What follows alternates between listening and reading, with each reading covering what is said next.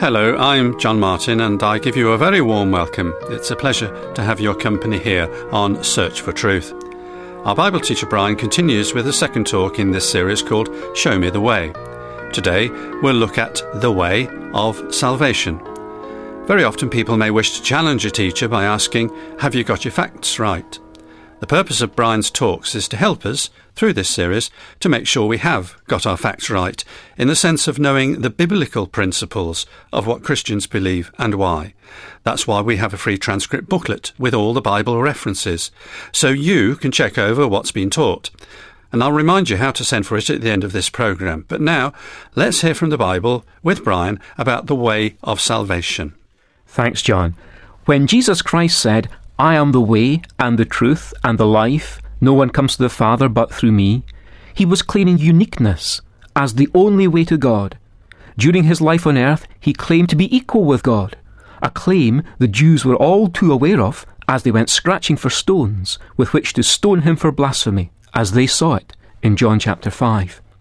What's more, the Bible also advances the claim that Jesus' death was a sacrifice for our sins, with forgiveness freely available to everyone who believes in him. These claims are testable based on whether Jesus actually did rise from the dead on the third day after his crucifixion. Skeptics, historians, and lawyers have long been convinced of the fact of the resurrection of Christ by the real evidence for it, evidence which is both factual and circumstantial, and both positive and negative, to quote the words of one legal expert who sifted the evidence. Jesus was born and named as the one who would save his people from their sins. That salvation, as explained in the Bible, is a salvation from sin's penalty, then from sin's power, and finally from sin's presence. Ephesians chapter 2 verse 8 talks about how we can be saved by God's grace through our personal faith in Christ. And that salvation is a gift from God, not being the result of our own works, but only as a result of God's work, once for all through Christ at the cross. It's speaking there about salvation from the judgment our sins deserve, which is the second death of the lake of fire, the essence of which is eternal separation from the God who loves us. But in Philippians chapter 2, verse 12, Paul writes about our need to work out our own salvation day by day. This clearly refers to something that requires our action in cooperating with the work of the Holy Spirit within us. So this is not speaking about the same thing as we've just described previously, since that would make for a contradiction in the Bible. No, it's talking about a different aspect of our salvation, about being saved from the power of sin in our daily life as Christians. You see, our old self remains, and we do still sin. Sinless perfection here as Christians isn't possible. Sin's power is greater than us, but we do have Jesus as an advocate who pleads for us in God's presence. That's why the Bible tells us that we don't need to fail, but if we do, we can know salvation from the power of sin by confessing our known sins to God. And then there's a third aspect of salvation which the Bible mentions, for example in Romans 13 and verse 11, and it's a future aspect of our salvation. I say this because it's described as being nearer to us now than when we first believed. This is talking about salvation from the very presence of sin, a salvation which will take place at Christ's return to take all Christian believers away from this sinful world then our bodies will be made new and sinless, and we'll never be able to sin again. Praise God for that. By not taking care to distinguish between these three aspects of salvation, some have wrongly taught that the believer's salvation from the penalty of his or her sins isn't secure, or is a mixture of faith and works. Not so. God's promise to whoever believes in Jesus is eternal life. It's God's free gift to the believer. And in Romans chapter 11 verse 29, Paul teaches that God never asks for his gifts back, since he never makes mistakes in the first place.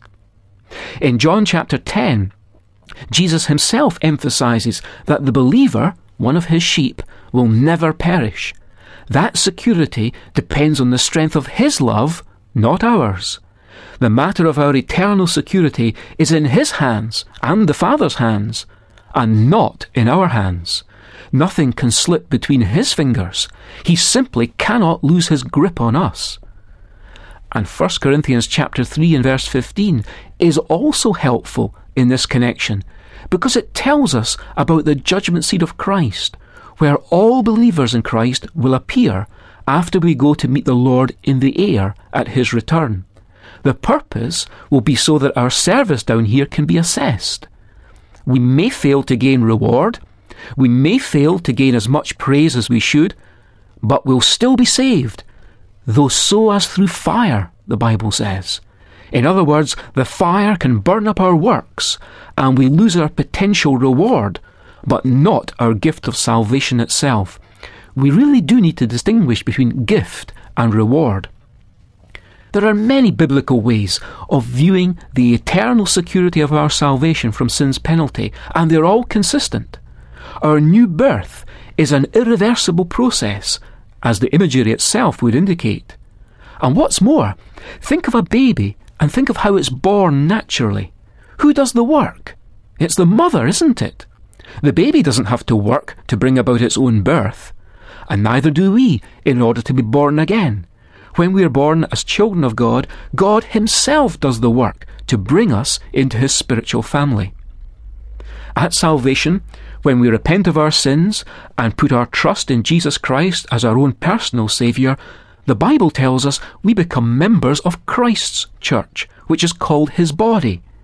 The power of Hades cannot prevail against it.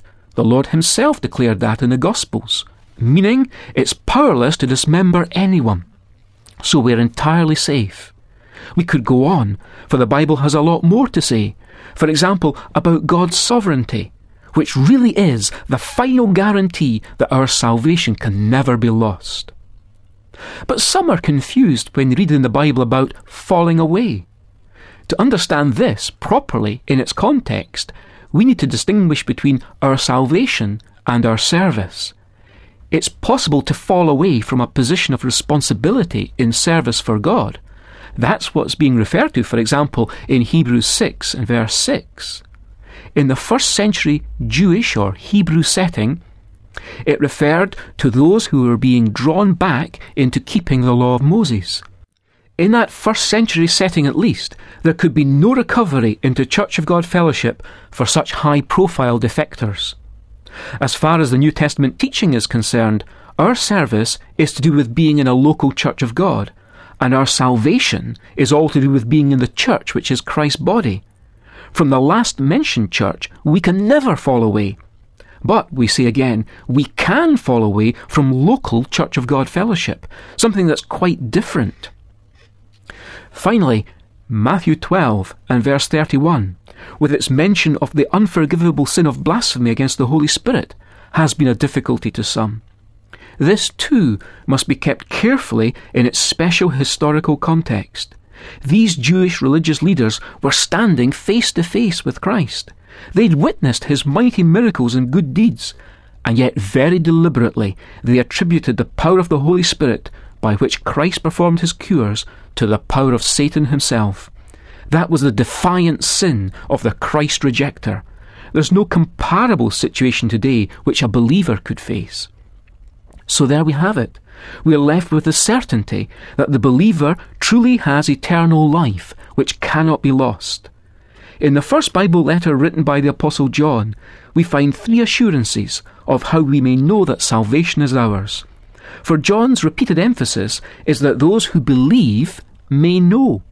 He gives, as we've said, three ways by which believers can be sure that they're saved. And these are by believing, by obeying, and by loving.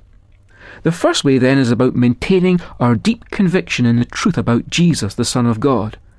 Again and again in chapter 5 alone, he stresses that it's those who believe in the Son of God who know that they have eternal life. Sadly, some believers, by losing faith, lose the assurance of their salvation, even though they cannot lose salvation itself. Then at the end of chapter 2, we come across an example of the second way of convincing ourselves that we're saved. It's when John says, Everyone who practices righteousness is born of him. So we can live without doubts when we do right by keeping the Lord's commandments. Finally, in 1 John chapter 4, we discover how strongly the matter of loving one another comes across as a third assurance of our new birth. John says, Everyone who loves is born of God and knows God. So the certainty that the believer has eternal life is a certainty that's assured three times over when we retain our convictions about the person of the Lord Jesus, when we do the right things by keeping his commandments, and also when we love each other. Just so there's no misunderstanding, John's theme is not salvation itself, for remember, salvation from sin's penalty is not by works. But John's theme is rather the assurance of salvation. Continuing to believe, keeping the Lord's commandments, and loving each other are not things we do so as to be saved, or even to remain saved from the judgment of our sins, but if we are saved by faith, and we do these things, then we'll know without doubt that we're saved, just as the Bible plainly teaches, and saved forever at that.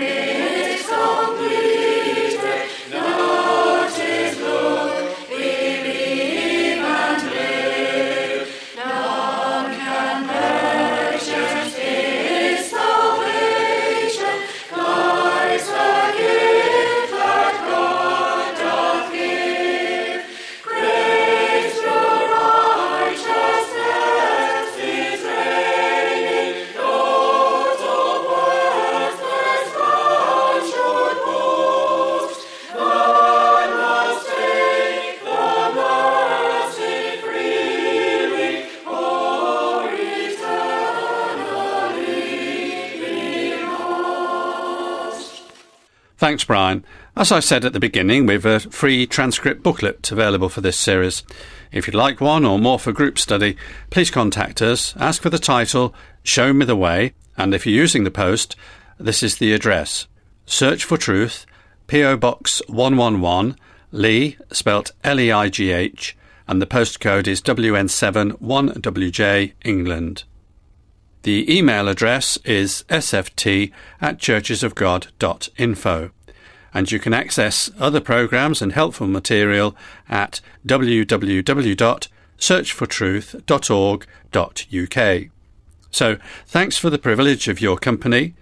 I hope you can join us again next week when we'll be looking at the way of the Lord in baptism. Until then, it's very best wishes from Bible teacher Brian, studio technician David, our singers, and me, John. Thanks for listening, and may God richly bless you.